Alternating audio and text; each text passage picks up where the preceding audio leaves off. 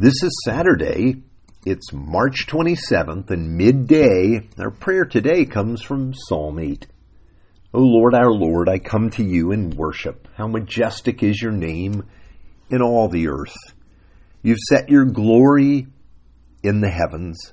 When I consider your heavens, the work of your fingers, the moon, the stars, you've put them all in place. What is humanity? What are we that you should be mindful of us? That you would care for us. Yet you've made us a little lower than the angels, and you've crowned us with glory and honor. Lord, our Lord, how majestic is your name in all the earth. Cause me today, O Lord, to worship you and enjoy you as my King, to marvel at the majesty of your creation. For I pray in Jesus' name, amen.